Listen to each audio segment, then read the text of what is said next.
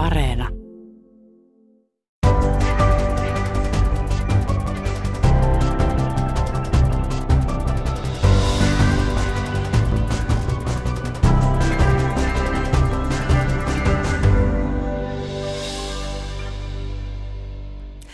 Edelleen suosituimman turistinähtävyyden Helsingin Töölössä sijaitsevan Sibelius-monumentin luoja, kuvanveistäjä Eila Hiltunen, on ajankohtainen uudella näyttelyllä. Hänellä oli tapana kaivaa maahan omasta mielestään huonoja taideteoksia. Nyt ne ovat löytyneet ja ovat mukana näyttelyssä. Uusia ovat myös teokset, jotka on tuotu Torresta, keskiaikaisesta toskaanalaistornista, joka oli Eila Hiltusen loma-asunto ja atelier. Minä olen Pia-Maria Lehtola ja Kulttuuri Ykkösen vieraina ovat Hiltusen lapset Markku Pietinen puhelimen päässä ja Pia Virtanen täällä studiossa kertomassa tunnetun taiteilijan persoonasta ja museonjohtaja Maria Diedriksen myös täällä studiossa. Lämpimästi tervetuloa mukaan. Kiitos. Kiitos. Kiitoksia. Sukupolvensa kansainvälisimpiin taiteilijoihin lukeutuneen Hiltusen syntymästä tulee 22. marraskuuta kuluneeksi sata vuotta. Taiteilijan perillisten ja Diedriksenin taidemuseon laatima juhlanäyttely esittelee Hiltusen 1940-luvulta ja sieltä alkanutta taiteilijan uraa sen loppuun asti – Diedriksenin taidemuseon perustajat Marie-Louise ja Gunnar Diedrikseen tutustuivat kuvanveistäjä Eila Hiltuseen 1960-luvulla. Ensimmäinen teoshankinta oli hitsattu, kolmea tanssivaa hahmoa esittävä ilmava veistos Alarys. Haminassa 20-luvulla asuneille Hiltuselle venäläiset emigrantit ja ortodoksinen kirkko tarjosivat visuaalisia teemoja. Mikä, mitä tässä teoksessa näemme? Anoppini Marie-Louise Didrikseen näki tämän tai kuvan tästä vastaavasta teoksesta Turun kaupungin teatterin lämpiöstä. Ja hän ihastui nimenomaan tähän vauhdikkaaseen liikkeeseen ja keveyteen materiaan painosta huolimatta. Ja hän huomasi siinä kuvatekstissä tai jossain luki, että tämä on Eila Hiltusen tekemä. Ja hän innostui siitä niin valtavasti, että hän päätti ryhtyä tuomasta toimeen.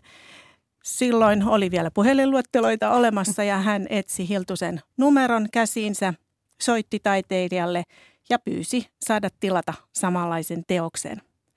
Tämä oli tietenkin ähm, Sibelius Monumentin kiireistä aikaa – Eila Hiltuselle, mutta hän oli niin vaikuttunut, että joku, että taidekeräilijä tilaa näin mittavan teoksen puhelimitse, joten hän mieli hyvin suostui tähän tilaukseen, sen tekemiseen. Ja siitä eteenpäin syntyi sitten tämä, tämä yhteinen ystävyyssuhde ja hankittiin lisää teoksia vuosien mittaan ja järjestettiin myös Eila Hiltusen näyttelyitä. Ja tosiaan tanssi, se on muissakin hänen, hänen teoksissaan läsnä. Mikä juuri tässä alaryssissä on se tavallaan hauska?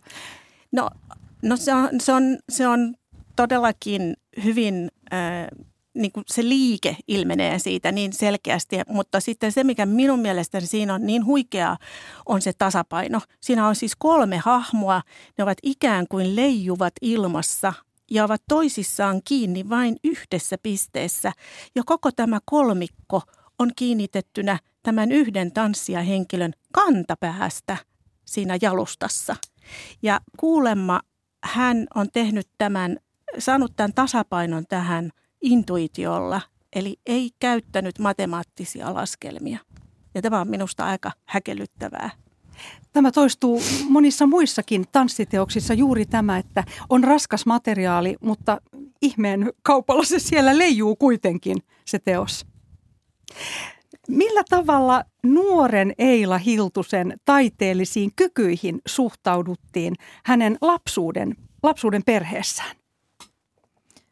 No, äidin äiti oli, oli tuota noin niin, se suurin tuki ja turva äidille – että meidän mummu oli, oli semmoinen eteenpäin potkiva mummu, joka, joka aina sanoi äidille, että sä osaat, sä pystyt, mene ja tee.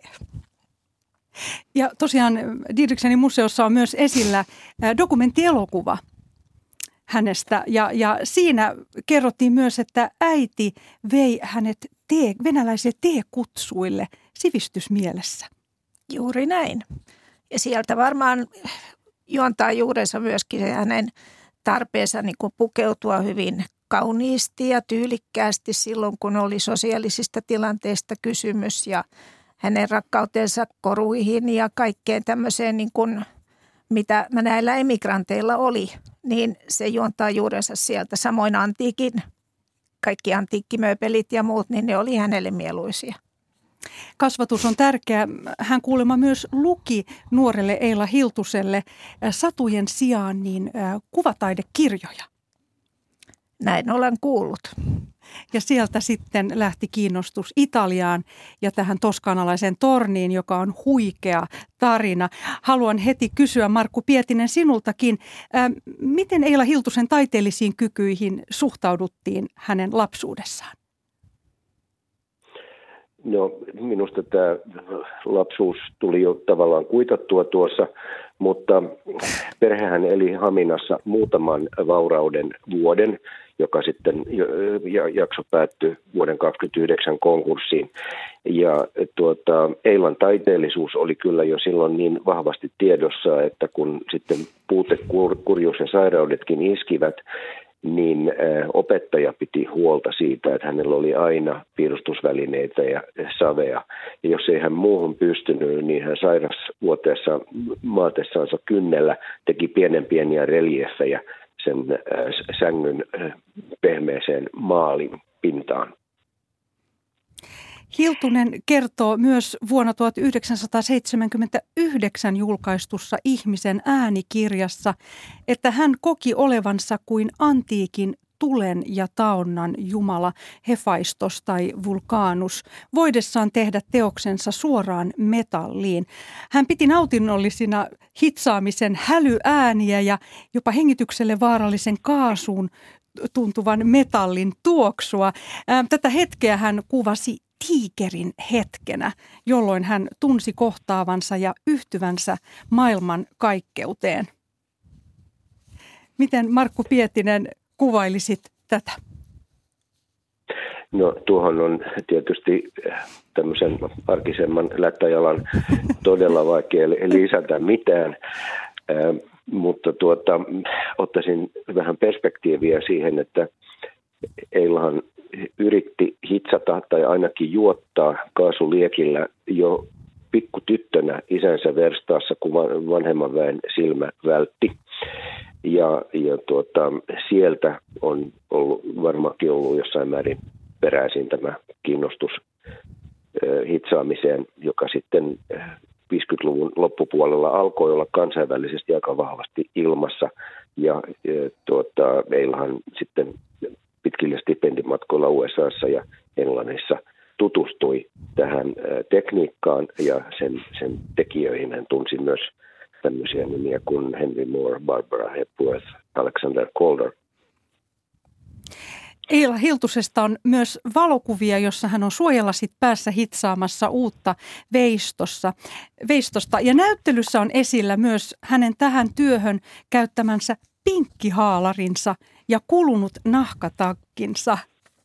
Haluatko Pia Virtanen kommentoida näitä vaatteita?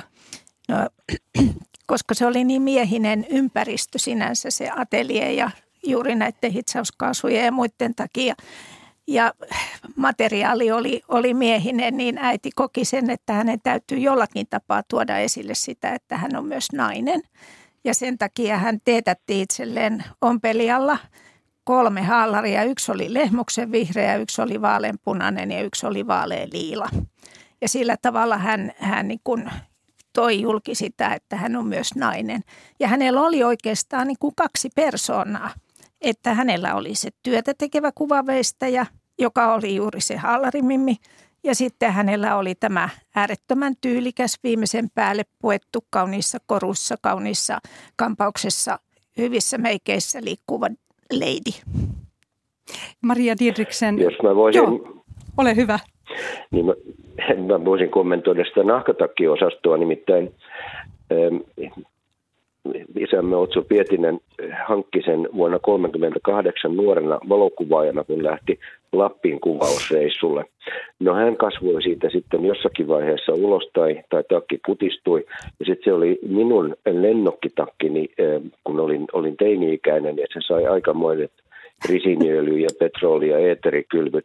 Siinä aikana sitten minä kasvoin siitä ulos ja sen jälkeen se päätyi Eilalle eh, hitsaustakiksi. Mennään vielä takaisin tähän, myös tähän leidimäisyyteen. Hän tapasi tosiaan kuningatar Elisabetin. Maria Didriksen, kuvaile tätä tapahtumaa. Kuningatar Elisabeth seurueineen tuli katsomaan tai tuli Suomeen ja hänelle tarjottiin mahdollisuutta vierailla Sibelius-monumentilla ja, ja hän tietenkin siihen tarttui.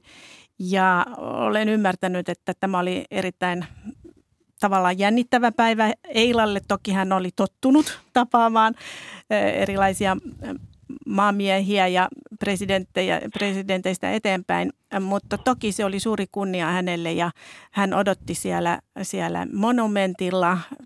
Satoja ihmisiä oli siellä katsomassa tätä tilaisuutta ja, ja Eila lähti tätä seuratta vastaan ja syvimmän ja kunnioittavimman hoviniiauksensa hän esitti Elisabetille. Että se oli kyllä suuri hetki. Pia Virtanen. Saanko taas jatkaa Joo, tähän? jatka. Ole hyvä Markku Pietinen. mä olen, kun olen täällä etänä, niin mä en näe, näe tuota viittauksia ja elekieliä ja ammun sen takia vähän, vähän niin kuin puskasta, mutta Elisabethan kävi toisen kerran Suomessa 90-luvulla ja silloin Eila kuului häntä vastaanottaneeseen seurueeseen. Ja kun heitä ruvettiin esittelemään, niin kuningatar sanoi, yes, but I know this lady. Hmm. Ja itse asiassa hänen henkilökohtaisissa koke- kokoelmissaan on yksi Eilan leistus.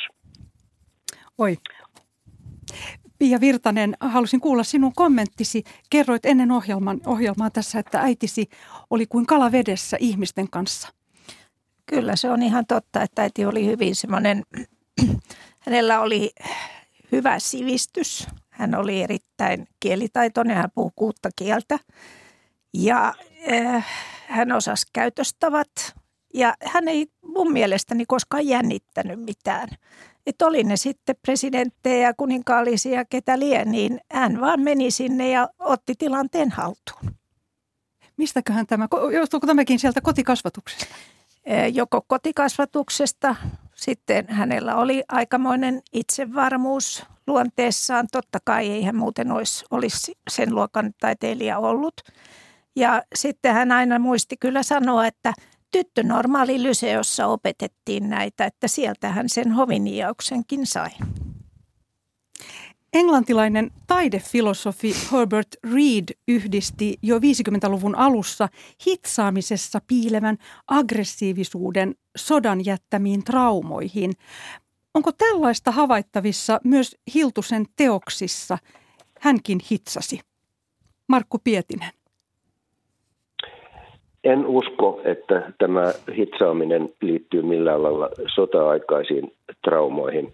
Pikemminkin kun katsotaan näitä varhaisia hitsattuja teoksia, niin niissä on erittäin herkkiä teemoja, eläinaiheita ja tanssia.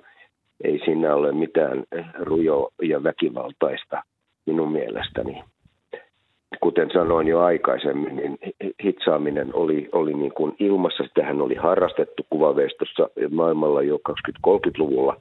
Ja sehän toi aivan uusia keinoja ilmaista itseänsä, kun ei tarvinnut olla huolissaan siitä, että miten tuo kappale voidaan valaa muotissa ja niin, että se vielä säilyttää muotonsa. Ja tämä direct metal sculpture oli tosiaan 50-luvun, 60-luvun taitteessa hyvinkin yleinen uusi taidemuoto pitkin Eurooppaa. Mutta hän oli kuitenkin Suomessa ensimmäinen taidehitsaaja nainen. Taisi olla ensimmäinen taidehitsaajakin.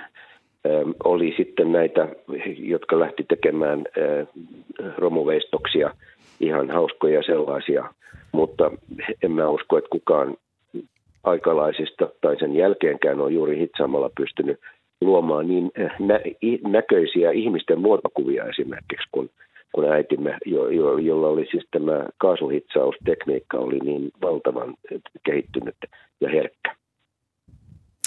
Äh, itseäni yllätti juuri nyt tämän uuden näyttelyn tiimoilta tämä tieto, että Eila Hiltunen kaivoi omasta mielestään epäonnistuneet veistoksensa kotipihansa maahan taiteellisen luomiskriisin seurauksena. Miksi hän teki näin? Äiti ei varmasti halunnut, että ne työt joutuvat väärin käsiin. Oli ihan eri asia se, että viedä, viedä tota noin, niin, lavallinen kipsiveistoksia kaatopaikalle, jossa ne tuhoutuvat saman tien, kun ne sinne kaatopaikalle kipattiin. Mutta metalliveistokset, niin ne oli kaikki signeerattuja, ne oli töitä, jotka oli ollut näyttelyssä, niin ne oli ikuisia. Ja ei äiti halunnut, että ne joutuu kenellekään, joka sitten vaikka voisi vois niitä myydä eteenpäin ja niin poispäin. Hän halusi sen, sen vaiheen elämästään kuopata maahan. Oliko sinne myös luopumisen tuskaa? Hän kuitenkin halusi säilyttää ne. Tuskin oli luopumisen tuskaa. Mä luulen, että se oli ihan nimenomaan sitä, että hän ei halunnut, että kukaan käyttää niitä hyväksi. Mutta oliko siinä, siinä oli se, että hän ehkä ei itse ollut niin tyytyväinen niihin, mutta, mutta myös se, että hän oli varmaan aika herkkähipiäinen kritiikille. Ja koska tämä näyttely, jossa ne olivat esillä 50-luvulla, niin hän oli saanut siitä – niistä, nimenomaan niistä kubistisista teoksista aika kielteistä kritiikkiä ja se varmasti otti aika koville. Voi hyvin olla ja kubismi oli muutenkin, se oli semmoinen aikakausi, jossa oli, se oli uutta myös Suomessa, että, että kyllä mä ymmärrän se hyvin, että häntä, häntä kerta kaikkiaan vaan harmitti se tilanne ja sitten meillä oli – asuttiin omakotitalossa Munkkiniemessä, niin sinne oli helppo isä sitten ruveta kaivamaan niitä töitä maahan. Isä kaivoi ne. Miten ne sitten löydettiin? Uusi no. omistaja, niin, niin tota, toinen omistaja äidin kuoleman jälkeen, niin hän teki laajamittaisen työn siellä, saneeraustyön sille talolle ja siinä yhteydessä ne löydettiin. Maria Didriks. Niin tämä Joo. koskee näitä myöhempiä teoksia, mutta ensimmäinen löytyy 90-luvun puolesvälissä sillä lailla, että ähm, Eila sanoi minulle, että poikani ota lapio käteen ja kokeilepas tuosta. Ja niinhän se lapio sanoi kloks ja sieltä löytyi komea reliefi. No sen jälkeen sitten innostuttiin kaivamaan lisää ja tuli kloks, kloks, kloks ja sieltä tuli sitten vanhaa polkupyörää ja pitelin, että sieltä maasta ja, ja me tiedettiin, että niitä on siellä lisää ja sen takia kauppakirjoihin, kun tämä talo myytiin, niin merkittiin, että maasta mahdollisesti löytyvät taideteokset ku, ku, kuuluvat myyjille. Ja tämä sama klausuuli eteni sitten vielä seuraavalle omistajalle, jonka aikana sitten 2019 nämä loput teokset löytyivät. Et, ettekö myös etsineet niitä metallin paljastimella? Kahteen otteeseen. Nyt näitä on esillä tosiaan Didriksenin taidemuseossa. Maria Didriksen, millaisia ne ovat? Um, ne ovat todella upeita, kerta kaikkiaan. Ja um, ne ovat pronssia, eli ne ovat kestäneet aikaa. 50 vuottahan ne ovat olleet siellä maan alla. Ja Yksi tosin, joka on siellä näyttelyssäkin esillä, on valurautaa, eli se oli ruostunut aika pahasti, mutta se on kuitenkin, siis se on Kristuskuva ja, ja sen näkee kuitenkin kokonaisena. Ja näistä, jotka ovat nyt esillä siellä ja kaivettu siis esille, niin minun suosikkini niistä on Herkules. Ja mä oon ymmärtänyt, että se oikeastaan se pestiin ja puhdistettiin, mutta sitä ei käsitelty millään jotenka siinä näkyy tämä aikojen tämä patina. Se on, on vähän beige, vähän vihertävä, näyttää oikeastaan melkein hiekalta, vaikka se on pronssia ja, ja minusta se on, se on todellakin upea ja mä uskon, että jos siihen aikaan, kun nämä kaivettiin maahan, jos nämä olisivat olleet esillä jossakin Euroopassa tai muualla näyttelyssä, niin varmasti olisivat saaneet aivan toisenlaisen vastaanoton. Didriksenin museo on muutenkin ollut hyvin läheinen Eila Hiltuselle. Hänen muistotilaisuutensakin pidettiin siellä. Miten kuvailisit taiteilijan ja museon suhdetta? Hyvin lämmin ja tämä oli oikeastaan appivanhempieni tapa myös. He keräsivät taidetta, he tukivat sen ajan nuoria taiteilijoita järjestämällä heidän näyttelyitään, hankkimalla teoksia heiltä ja muutamien kanssa he ystävystyivät todella läheisesti. Eila Hiltunen yksi niistä, Reidar Särestöniemi, Mauri Faveen, Laila Pullinen. Ja he olivat myös usein vierailulla Didriksenien luona. Ja haluaisin ehkä lisätä myös sen, että tavallaan Mariluisessa, Mariluis Didriksenissä ja Eila Hiltusessa oli mahdollisesti jotain samankaltaista. Hyvin vahvoja, impulsiivisia, ekstrovertteja – naisia, molemmat aika pienikokoisiakin, mutta luja tahtoja ja hyvin karismaattisia. Mä haluaisin lisätä sen, että, että Didiksenit pitivät myös suuressa arvossa meidän isämme Otso Pietistä. Ja siellähän museossa järjestettiinkin Eilon ja Otson yhteisnäyttely. Itse olin silloin USAssa töissä enkä päässyt sitä koskaan näkemään, mutta komea näyttelykuvista päätellen. Ja minun täytyy tähän lisätä, että olen käynyt vanhoja materiaaleja läpi ja löysin valokuvia juuri tuosta mainitusta näyttelystä ja en itse tuntenut Otsoa ja hämmästyin siitä, että näissä valokuvissa, kun Kekkonen käy katsomassa näyttelyä ja siinä on Eila Hiltunen ja Kekkonen ja siinä on toinen henkilö, joka on niin kuin Kekkosen kakkos tai toisinto, mutta hän onkin Otso Pietinen, että aika huvittavan, huvittavia nämä kuvat. Markku. Voin nopeasti sanoa, että kun Otso järjesti Pohjoismaisen valokuvaajakongressin Tampereella kesällä 66, jossa oli erittäin tunnettuja valokuvia kuvaajia vieraana ja puhujana, ja Kekkonen kunnioitti niitä avaajia siellä läsnäolossa, niin, niin tämä sama asia herätti aika muista hilpeyttä siellä, kun nämä rinnakkain astelivat sinne areenalle. Markku Pietinen, kirjassasi Tulivuori ja marttyyri, joka on kaksoiselämäkerta vanhemmistasi. Nostat esille Eila Hiltusen tapaamiset juuri kuningatar Elisabetin, Iranin Shahitar Farahin ja Italian pääministeri Aldo Moron kanssa. Millaisia nämä kohtaamiset olivat?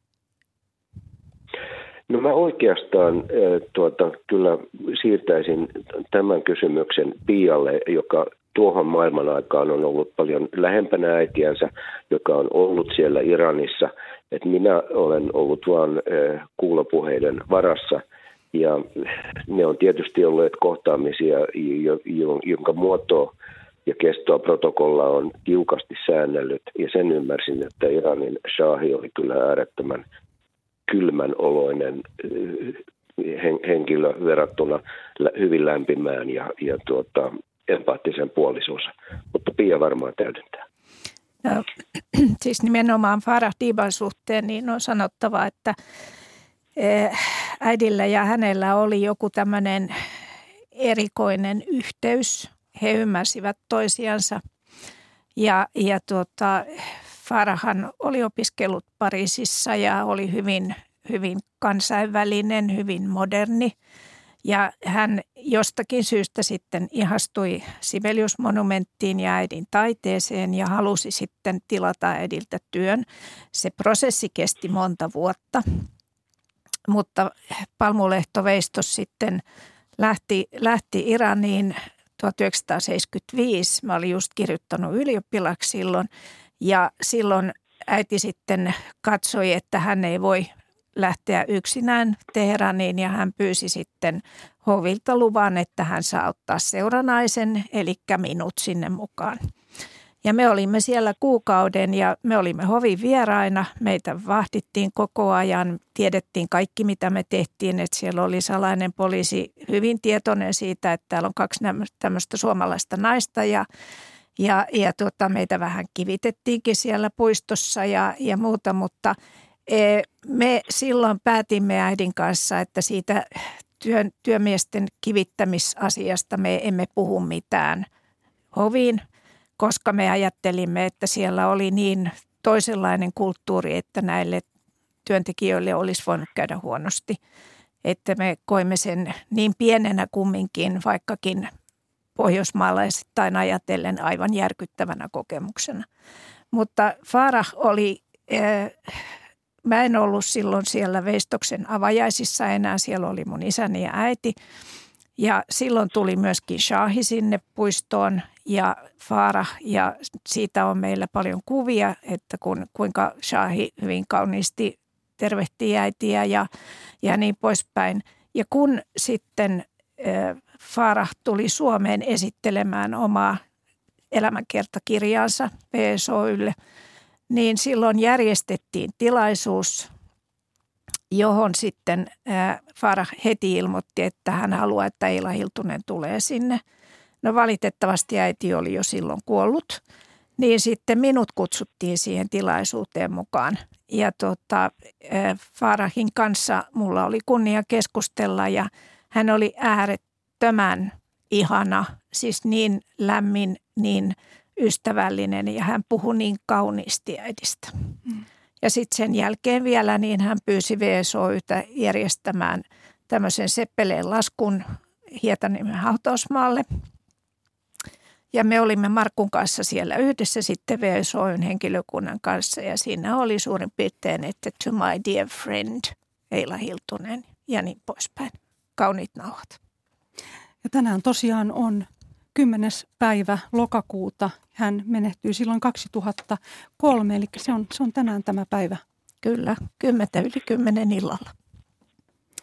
Pia Virtanen, millainen oma suhteesi äitiisi oli?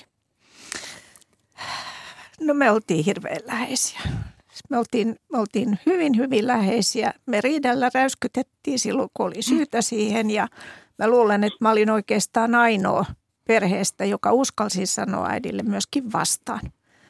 Ja, ja tuota, ää, mä sain elää äidin rinnalla hyvin mielenkiintoista elämää.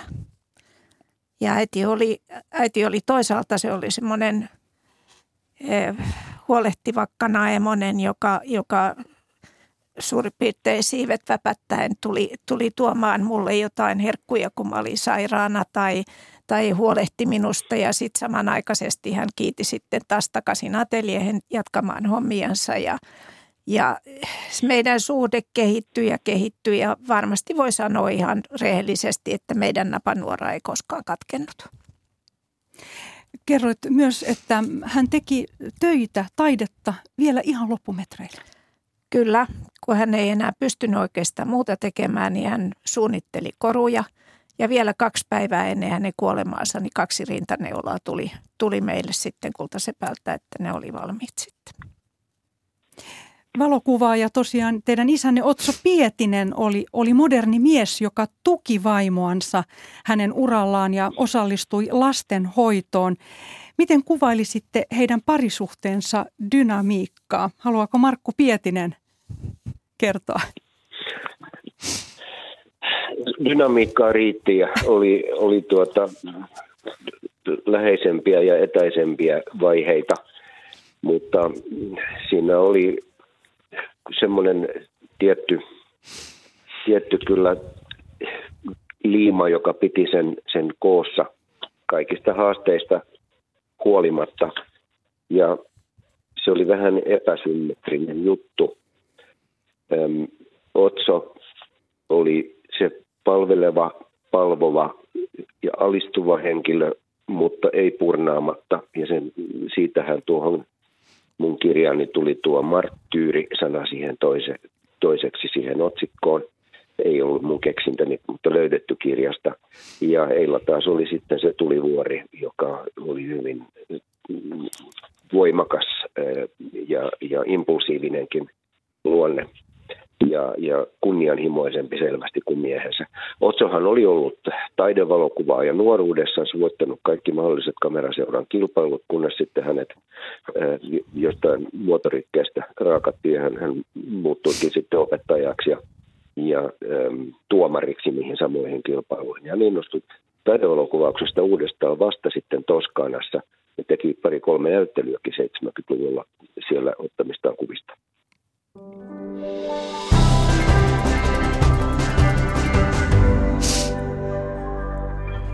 Kuuntelet Kulttuuri Ykköstä, jossa olemme keskustelleet kuvanveistäjä Eila Hiltusesta ja hänen Diedriksenin taidemuseossa nähtävistä taideteoksista. Vierainani ovat museonjohtaja Maria Diedriksen ja Hiltusen lapset Markku Pietinen ja Pia Virtanen. Minä olen Pia-Maria Lehtola. Ja nyt pääsemme sinne torniin. Tämä on mielenkiintoista.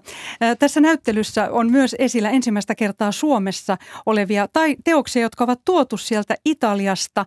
Vuonna 1967 Hiltunen osti keskiaikaisen tornin Monticellon kylästä Toskaanasta.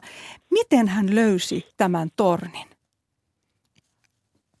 Silloin oli, oli tuota noin, niin Grazia-lehdessä äiti oli opiskellut Italiaa ja hän luki Grazia-lehteä pitäkseen kielitaitoansa yllä ja, ja siellä oli tämmöinen juttu, jossa sanottiin, että ulkomaalaiset SOS, tulkaa auttamaan.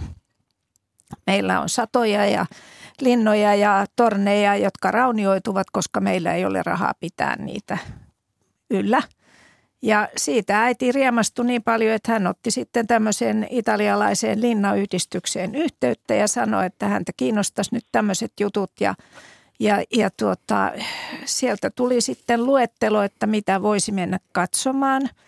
Ja Sibelius-monumenttihan valmistui juuri silloin, että paljastajaiset oli, oli tämän meidän Italian matkan jälkeen. Ja me lähdettiin sitten, isä, äiti ja minä lennettiin ensin tuonne Trevisoon ja, ja tuota, siellä, siellä käytiin katsomassa jotain ihme, ihme palatsia, josta äiti totesi, että no ei kuuna päivänä. Ja sitten lähdettiin kiertämään ilmastoitumattomalla autolla oikein kuumalla kelillä, niin ajettiin ympäri Italiaa ja, ja tuota, sitten äiti, äiti löysi sen, mitä hän halusi. Se on Monttikielon kylä on korkean kukkulan lailla ja se vähän kallellaan oleva töttörö siellä kukkulan lailla, niin, niin se näkyy kauas ja silloin äiti sanoi, että se on tuo. Hmm. Ja hän sai sen. Ähm, mikä merkitys tällä torniateljeella oli hänen taiteelleen? Ei oikeastaan niin paljon kuin mitä hän olisi toivonut, että hän, hän tuota, ei pystynyt siellä oikeastaan tekemään niin paljon. Hän ei pystynyt paljon hitsaamaan eikä muuta, koska me asuttiin keskellä maaseutua joka paikkaan, mistä olisi saanut jotakin varusteita ja välineitä ja materiaaleja, niin oli tuntien ajomatka. Ja, ja se osoittautui käytännössä hyvin hankalaksi. Että hän sitten pääasiassa muovaili siellä ja teki tämmöisiä e, styroksista tällaisia valettavia veistoksia, mutta ei niinkään hitsannut. Markku Pietinen, kirjoitat kirjassasi, että tätä tornia remontoitiin useita vuosia. Millaista tämä oli? No se tornihan oli, oli pelkkä raunio. Siellä oli yksi madonsyömävälin pohja ja hengenvaaralliset portaat, jotka johti sinne katolle. Korkeuttahan silloin 23 metriä. Ja, ja tuota, se tietysti sitten edellytti rattelineitä ympärillä ja, tekniikkaa. Et muutenhan se oli tietysti rakennustyömaa, paitsi että kaikki oli pystysuunnassa ja se antoi omat haasteensa. Ne paikalliset ammattimiehet kyllä ties mitä te- teki, mutta heidän aikakäsityksensä oli joskus vähän venyvä ja oli siinä aika monta tämmöistä epätoivon hetkeä niiden euforian hetkien välillä, jota ei halusi kuitenkin tuntea. Ja ainahan se on niin, että unelma ja to- todellisuus harvoin kohtaa niin harmonisesti kuin, kuin sitä toivoisi.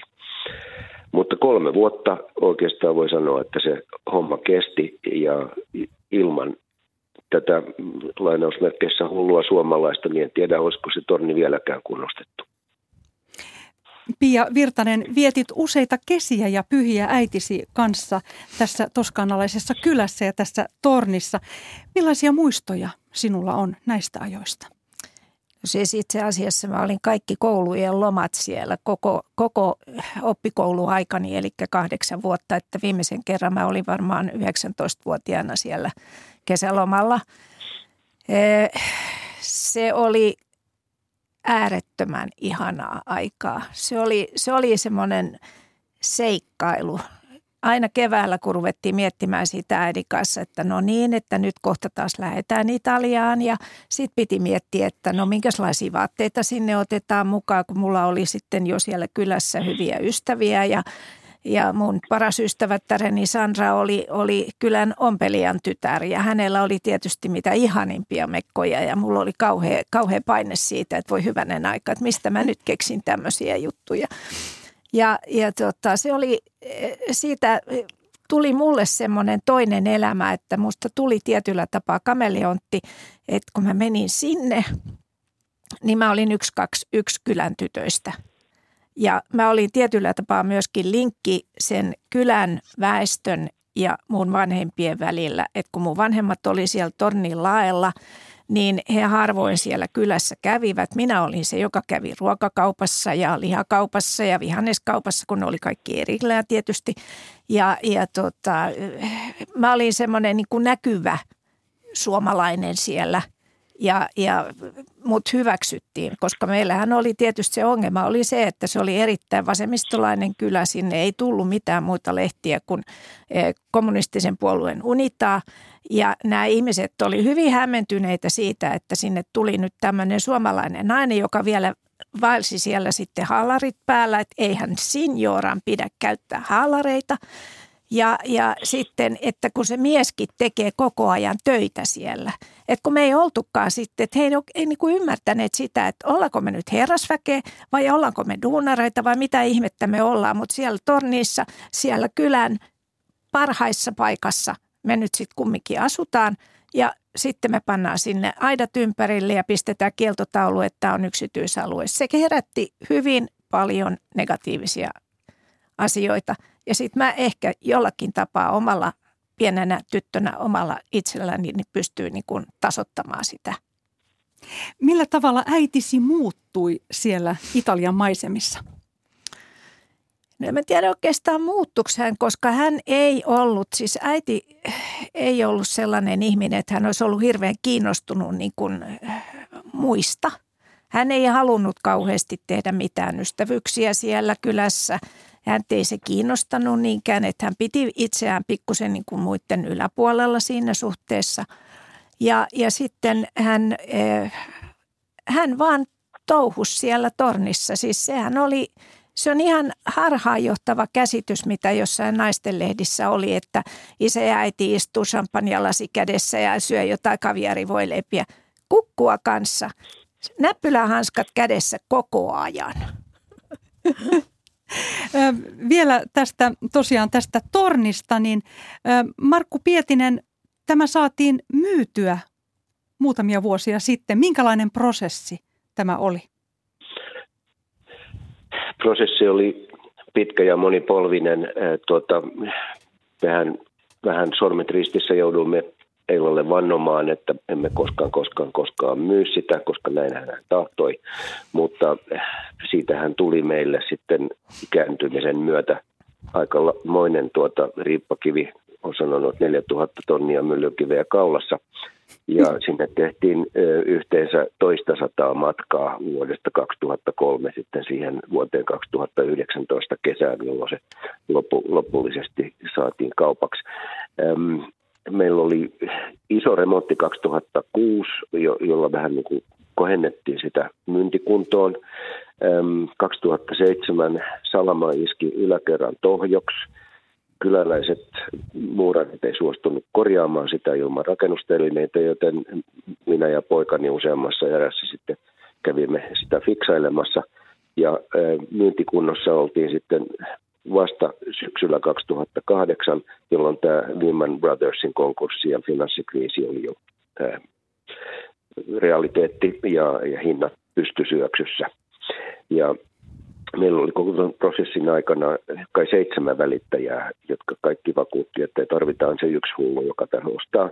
Ja sitä vaan ei sitten tahtonut löytyä, kunnes pääsiäisenä 2019 tuli ensimmäinen ja ainoa tarjous. Se oli sellainen, jolla olisi aika lailla naurettu vielä muutama vuosi aikaisemmin, mutta meidän oli ihan pakko se hyväksyä.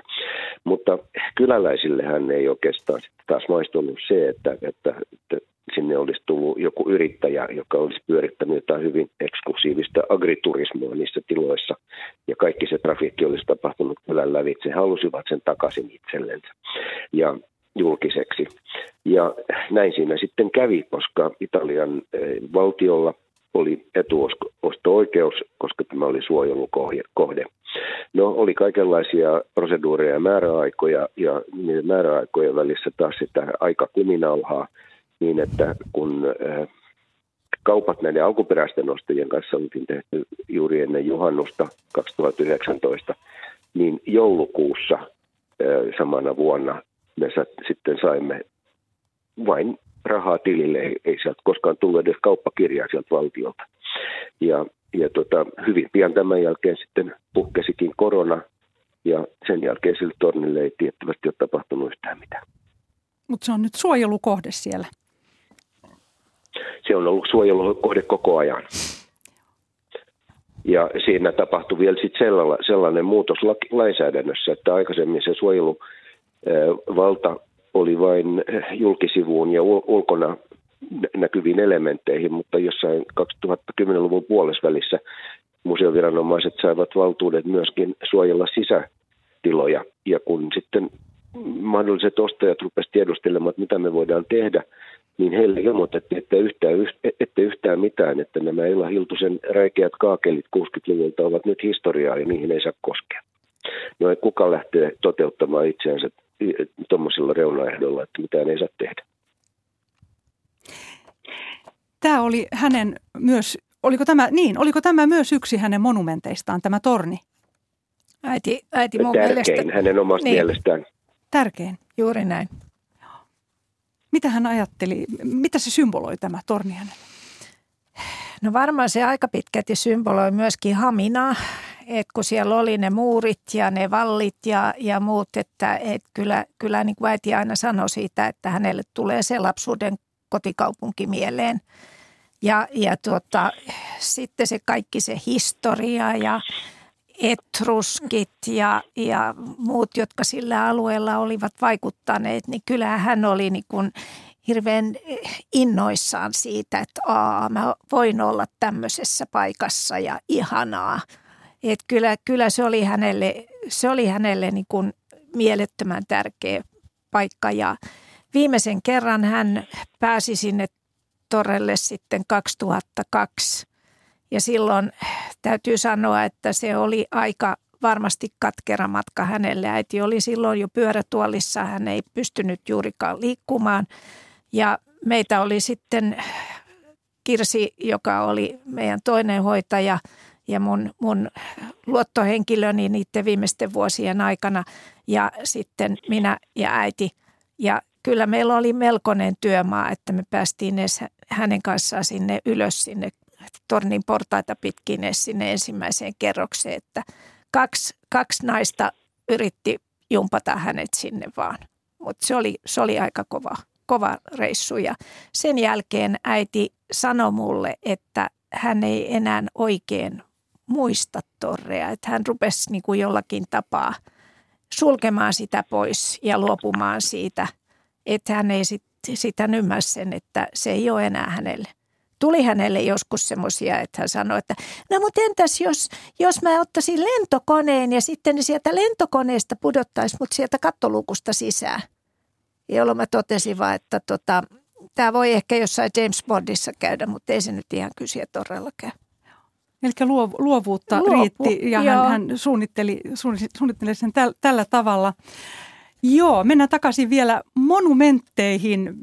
Asuin itse lapsena Töölössä Helsingissä ja teimme usein kävelyjä vanhempieni kanssa Sibelius-monumentin luokse ja putkiin oli jännittävää kurkkia, näki avaruuteen ja välillä niihin huusinkin ja kuuntelin sitä kaikua. Ja tämä oli itselleni ensimmäinen kosketus kuvan veistoon ja musiikkiin, koska teoksen nimi liittyy säveltäjä Jean Sibeliukseen. Eli mon- monumentilla oli minulle suuri merkitys oman kulttuurin nälän herättäjänä.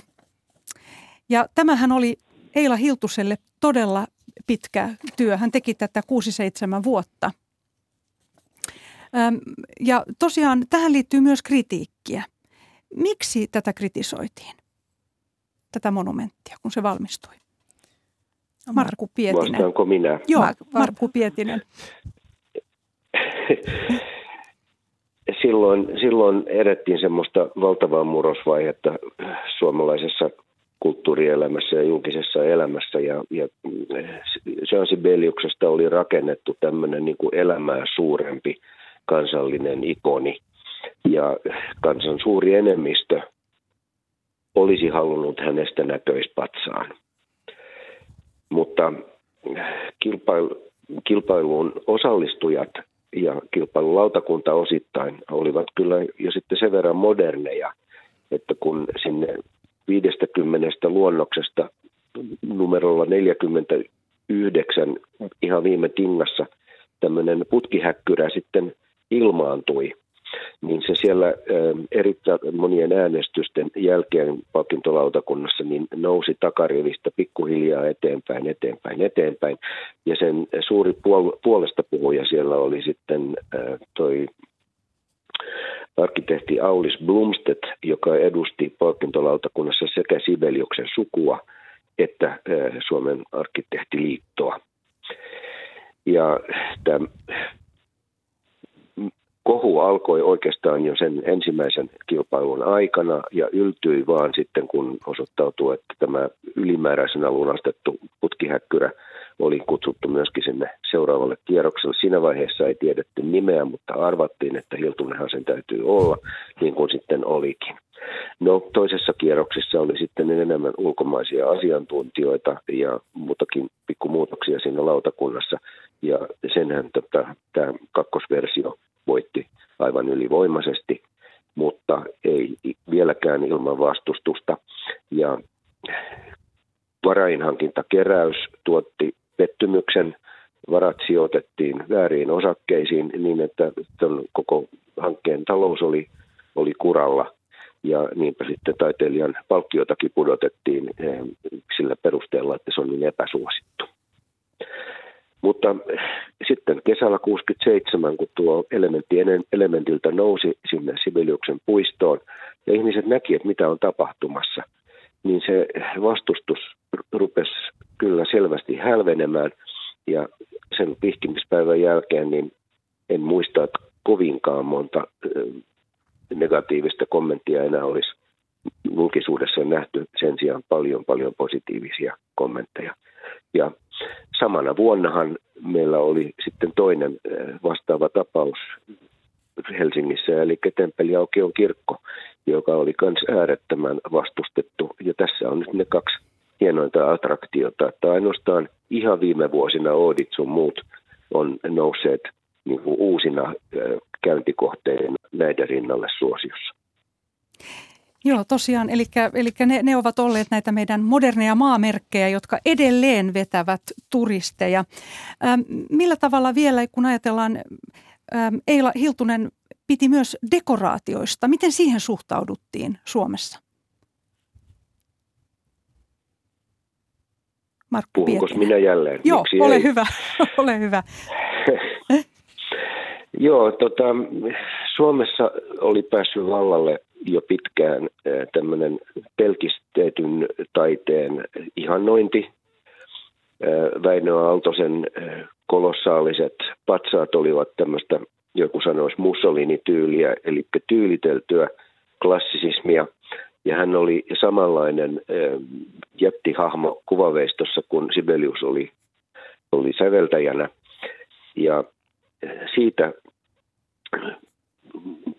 aika moni muukin kuvaveistäjä sitten otti, otti saman, saman asenteen. Siinä on taustalla ehkä tämmöinen luterilais, pietistinen, kaiken turhan paheksunta. Siinä on ehkä taustalla kaiken venäläisen ja bysanttilaisen koristeellisuuden ja kultauksien ja muiden vieroksunta. Mutta se, että Eila Hiltunen sitten rupesi tuomaan tämmöistä koristeellisuutta teoksiinsa, niin se herätti kyllä närää. Ja sitä jotkut kutsuvat 60-luvun eh, röhnäksi, jota myös sitten löytyi sekä Sarpanevan että Virkkalan laseista.